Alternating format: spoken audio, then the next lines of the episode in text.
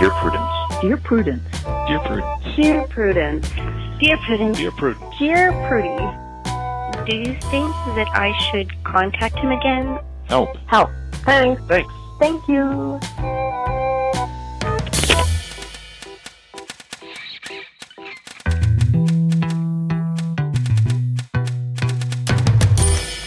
Hello, and welcome to another mini episode of Dear Prudence. I am your host, Danny M. Lavery, and this show is for you, our Plus subscribers. Please listen to some of my favorite letters from 2019 while Grace and I pack our bags. We're heading to New York City, so the next episode you will hear will be from the other side of the country. Thanks, all of you, for listening and supporting the show. All right, this next one, I I felt like at the time I tried to edit it down as much as I could, and I clearly could have edited it more. But I do think it kind of like provides us a snapshot of this letter writer's current emotional state, which is probably relevant. So, with that, I will just go ahead and read it. The subject is mm-hmm. Tiny House with Too Many Guests. Dear Prudence, about a year ago, some married friends from college were going through a difficult time financially. My husband and I decided to give them twelve thousand dollars. I'm sorry, twelve hundred, not twelve thousand. That would be very different. Just twelve hundred, not twelve thousand. Twelve thousand. Their situation, their situation is happily improved. They recently bought a house, started remodeling it, and for the first time in their marriage, started going on vacations. We're very happy to see them thriving. Before this windfall, they had asked if they and their four children, two of which have special needs, could stay at our house over a weekend when they go to a wedding. We live in a very expensive coastal city in California. We have a modest income. Most of it goes to our very expensive, very small house. We also have two school aged children, wanting them to have the best education possible, which is why we live in this very small and very expensive house. Our neighborhood schools are excellent. Having an additional six people in our already cramped home will be extremely difficult. However, at the time, we knew they couldn't afford a hotel and it would only be two nights on a weekend. Knowing that their financial situation has changed, but also knowing that we'd already said yes to their spending the weekends with us, my husband and I decided to just make it work. This week, I received a text from the wife saying they've decided to turn the wedding weekend into a real vacation, and they are increasing their stay from two nights to six. They will be arriving Wednesday morning instead of Friday evening and leaving the following Tuesday. She also mentioned that she appreciated our previous offer to be their tour guides, especially now that their family has more time. I literally had a panic attack. There's absolutely no way my husband or I can afford to take time off from work to tour guide on weekdays. Also, our kids are in school and have busy weekday schedules. Plus, our house is very small. How do we fit 10 people in our small house for six days and not interrupt our schedules?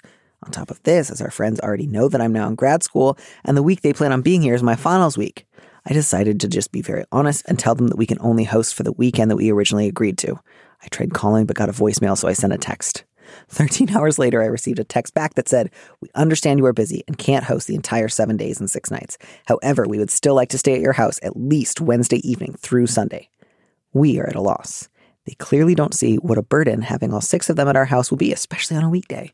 This couple has stayed with us before. They know the size of our house, and previously they haven't brought their kids because, quote, our two kids with sensory disorders would not do well in a tight space like this.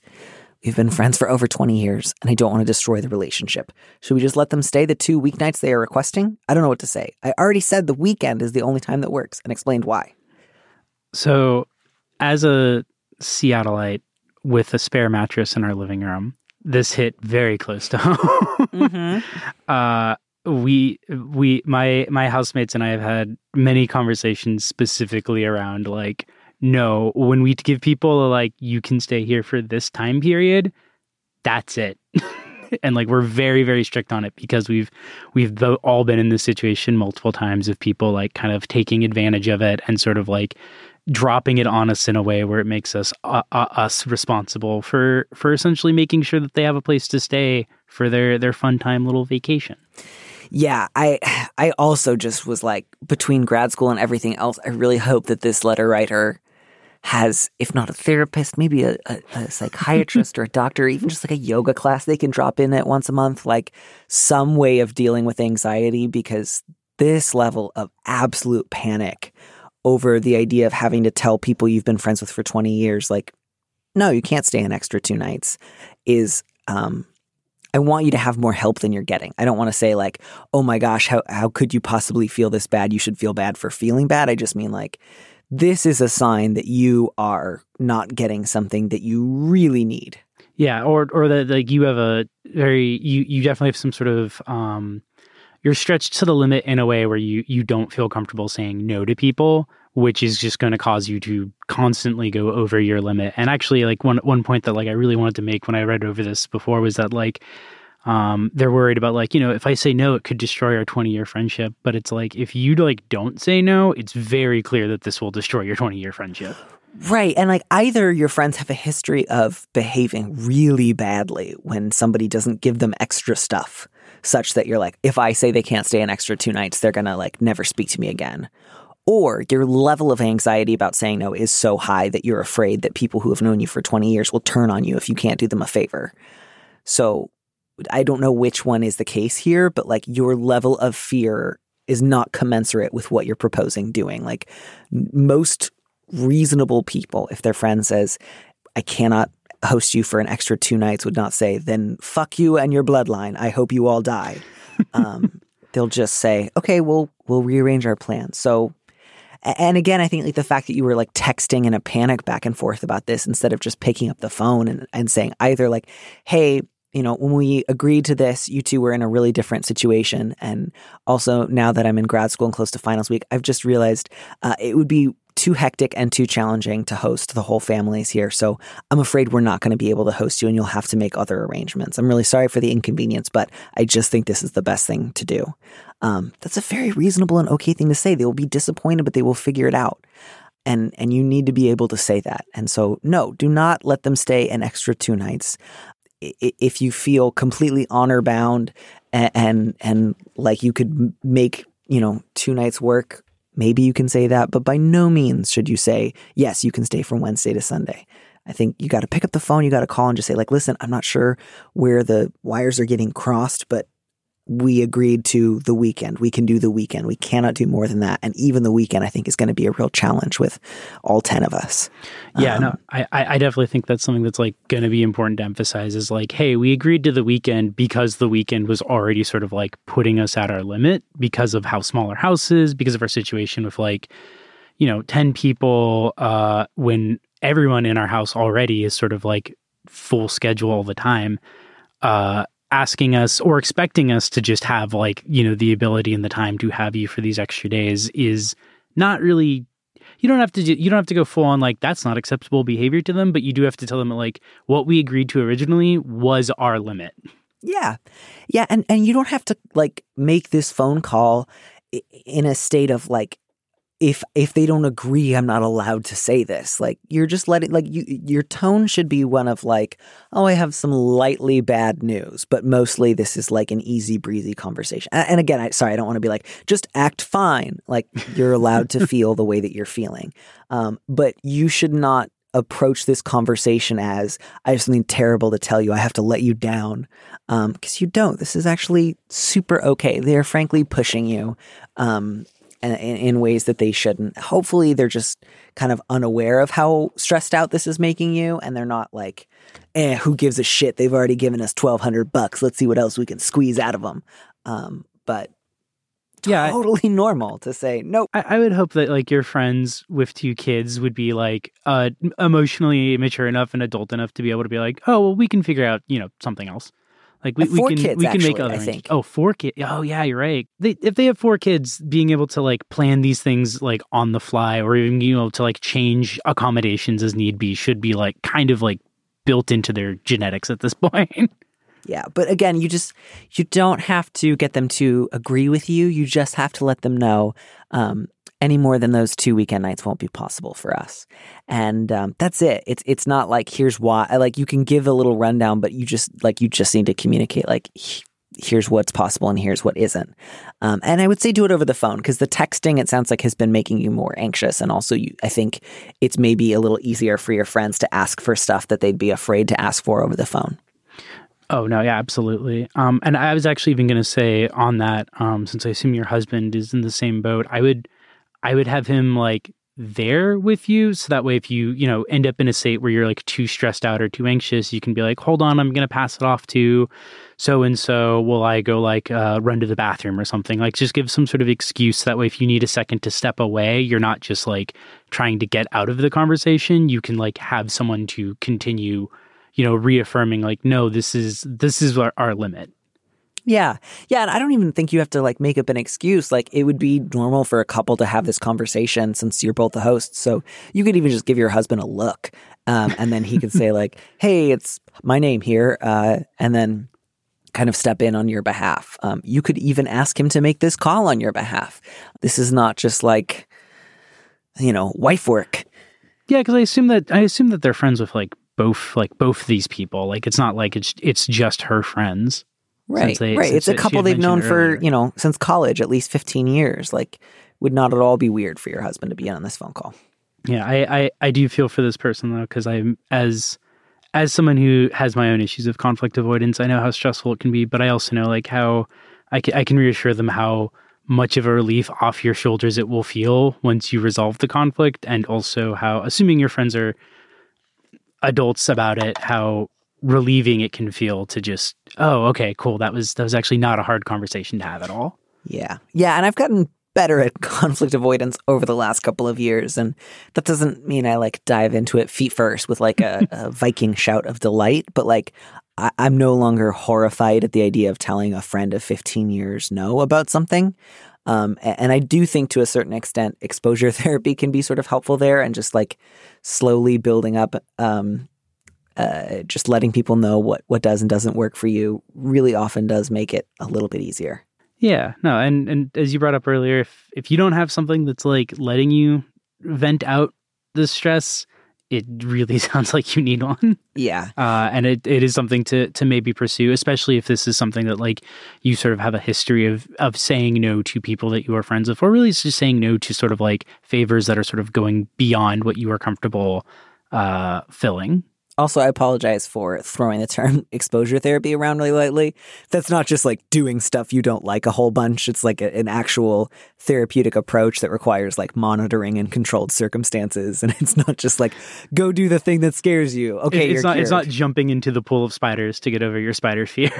exactly. Exactly. So, so the subject is not ready to be an auntie. Dear Prudence. My wife and I have been married for seven years. Five years ago, she came out as trans and transitioned both socially and medically. Her sister and mom, being rather close minded people from a small town, were horribly offended by this and drastically cut back on the amount of time they spent with her, specifically to shield her sister's young children from us. Two years ago, we found out that my wife's mom had passed away from breast cancer on social media. My wife didn't want to go to the funeral, as she said it would bring up too many painful topics, and she didn't want to deal with it. We sat it out and visited the cemetery about a month later. Now, apparently, my sister in law has also died from an overdose, and we are those kids' closest living relatives. We got a call from a cousin who lived nearby and said that the kids were staying at her house and that we needed to pick them up soon or she would, quote, send them to social services. Prudie, how do we parent two kids we haven't seen in years in a city they're unfamiliar with after just going through two giant traumas? We'd always talked about adopting, and we have the space and income to support them, but this is going to be a huge lifestyle change for everyone, and I'm not even sure how to start. From pictures that we've seen on social media, they look like nice kids. They're a seven year old boy and a 10 year old girl. We don't know what they must think about their queer and trans aunts that they've never met. Have they been told all the awful, evil stereotypes their mother and grandmother used to say about my wife? We're moving them in next weekend. How the hell do we prepare for this? I have two simultaneous thoughts. Mm-hmm. The first is, oh my God, I feel for you on every level. Um, you are probably experiencing a really complicated grief uh, and a really complicated panic where you've lost two people who were not nice to you, and you're presumably gaining two people who have never had a chance to be anything to you, and that's that's a lot. Um, there's there's one crucial piece of information from this letter that I feel like would really really affect the direction of what I would say, mm-hmm. and that's I see that you're in contact with your family over social media, but uh, one does not simply drop off children at so- social services like like willy nilly, like it's the pound. I I'm really unclear as to whether or not you're picking them up to take them in because this cousin has given you an ultimatum, or whether you are named as legally responsible for these children. Yeah. Um, learning that grandma has passed like way after everybody else, or something like that, doesn't lead me to believe that like uh, an estate was settled, Mhm. right? And so I have serious questions about um, who is actually legally responsible for these children. Yeah, that's I I think the most salient point at this point. So would you say their best next move as a couple is to consult a lawyer or is it to check in with other family members to try to find out what if anything the will may have said? Both, Yeah.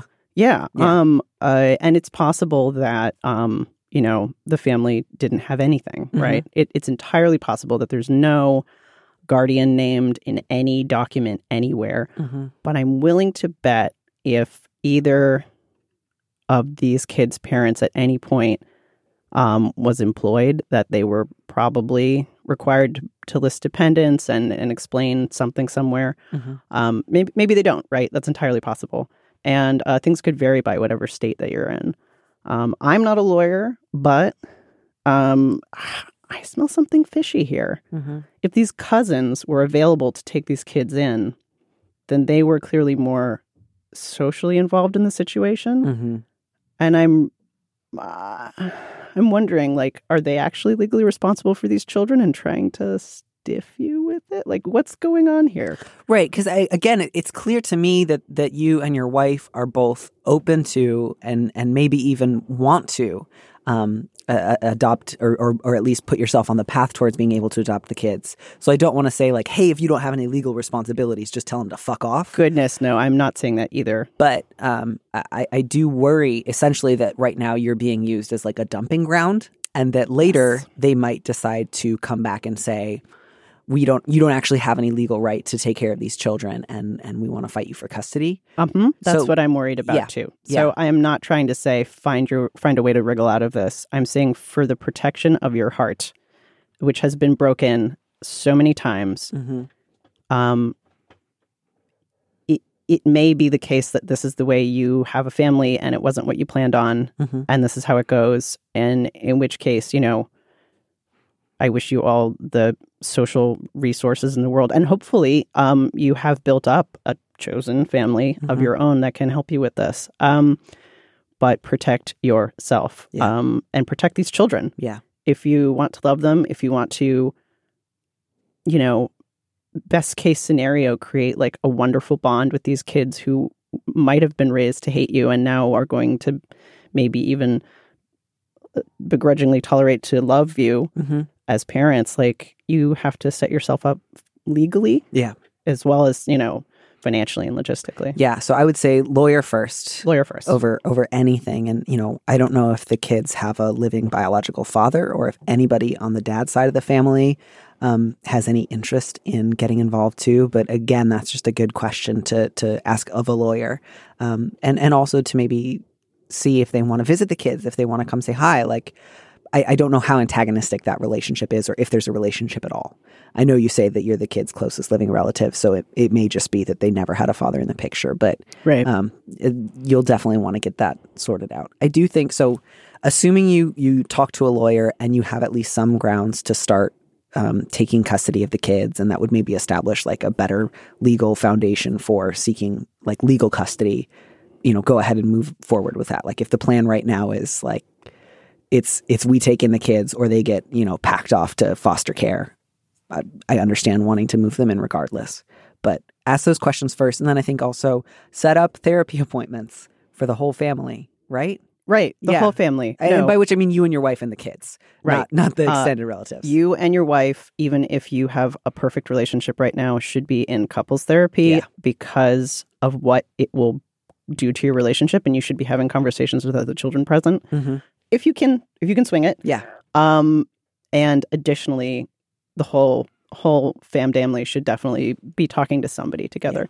And I do want to clarify that, like, um, children can be in social services and also live with you. Yeah, I think this is like um I guess I guess that's the the like kind of little orange flag in this for me is this idea that like we're going to send them off to like orphans house in Yeah. Victorian Dickensian England and it's it's kind of like no no they, they may enter the foster system and you may become their foster parents like Mhm. there are many complex possibilities here yeah, um, so I do just want to put that out there um, as well. Uh, and you don't, you're not alone. Yeah. Um, um, in in many cases, people have been very hurt um, by abuses of state systems, and um, that sort of thing has happened to my family. So I don't think the fear is unfounded, but um, it's it doesn't have to be this like either we get it together Right. or or the police are taking our kids away. Like Right. you can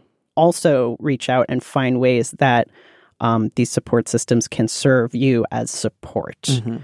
Um, and again, I don't know what state you're in, and that might vary Right. considerably. But I think too, then to that end, it's also uh, a good idea to maybe uh, try to find out, get in contact with like your local human services agency and find out what resources may be available to you as like temporary foster parents um, looking to become legal guardians.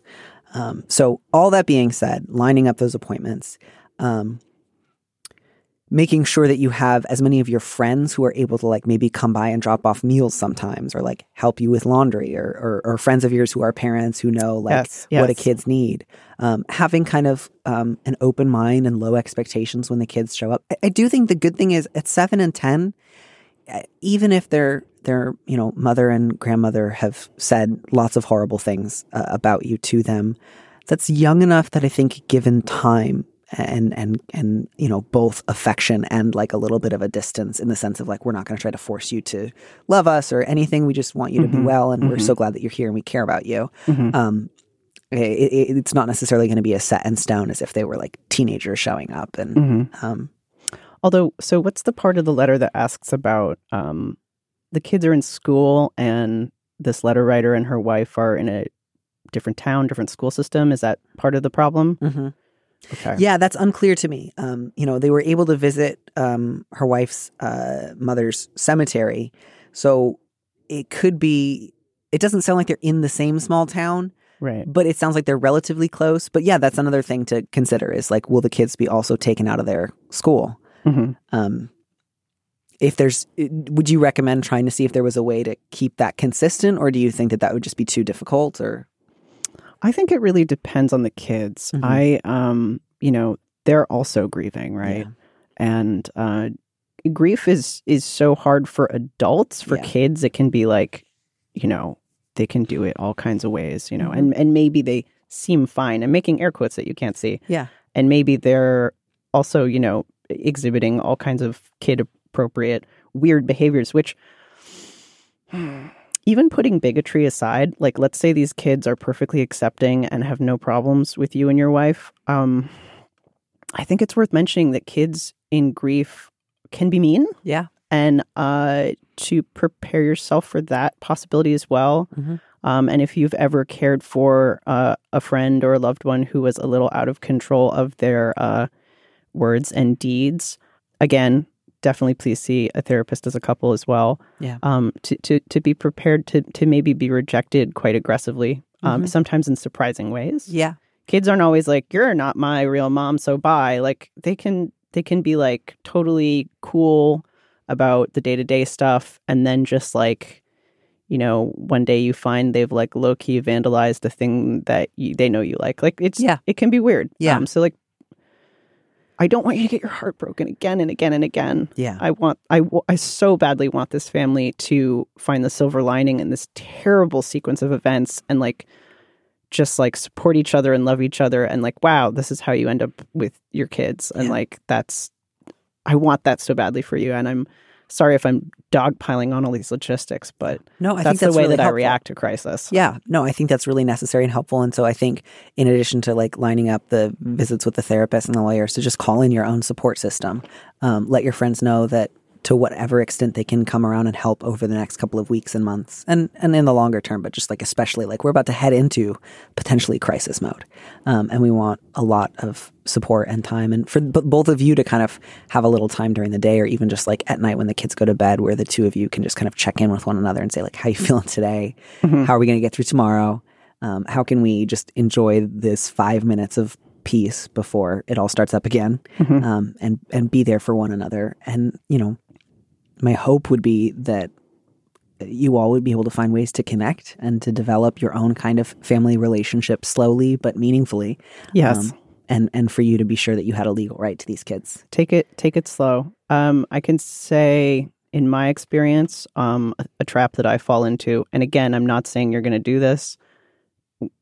A trap that I have fallen into and would would like to share is um, uh, wanting the love of the child or significant other or something of somebody who's rejected you as a surrogate for getting that person's love Right. is a mental trap that is so easy to fall into Yep. which is why I was flagging the like kids might be mean, even if even if all of the, you know, acceptance or rejection of of LGBT people is is like totally in the clear. Like, will it will it feel like rejection from the sister and the mother all over again the Right. first time there's a big blow up? Do you know what I mean? Right. Yeah. And so I think to prepare yourself as best you can, like these are little kids who are going through some unimaginable pain.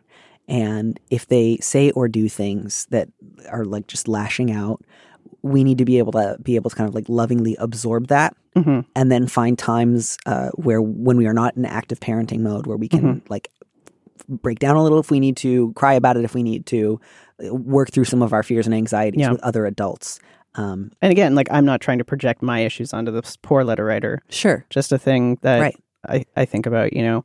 Um, one of the things you might want to think about is that because these people who've hurt you are dead and that's complicated, but those people can't hurt you anymore. yeah yeah And and and you get to be the adult now. You get to be a better model than that. You get to Yeah. You get to do better. Yeah, and and good luck. Please, write back luck. in a couple of months and let us know how you guys are all doing. I'm so worried about you. yeah, I, I I I hope it's like the best case scenario, and and I hope that things just go really really well. Um, and but even that is going to involve a lot of adjustment, a lot of change, a lot of hard work, and um, I I think what you're doing is loving and open hearted, and I'm glad that you're available for these kids. And I'm just sorry for what all of you have been through at the hands of the rest of your family. That's our mini episode of Dear Prudence for this week. Our producer is Phil Surkis. Our theme music was composed by Robin Hilton. As always, if you want me to answer your question, call me and leave a message at 401 371 DEAR. That's 3327, and you might hear your answer on an episode of the show. You don't have to use your real name or location. And at your request, we can even alter the sound of your voice. Keep it short 30 seconds, a minute tops. Thanks for listening.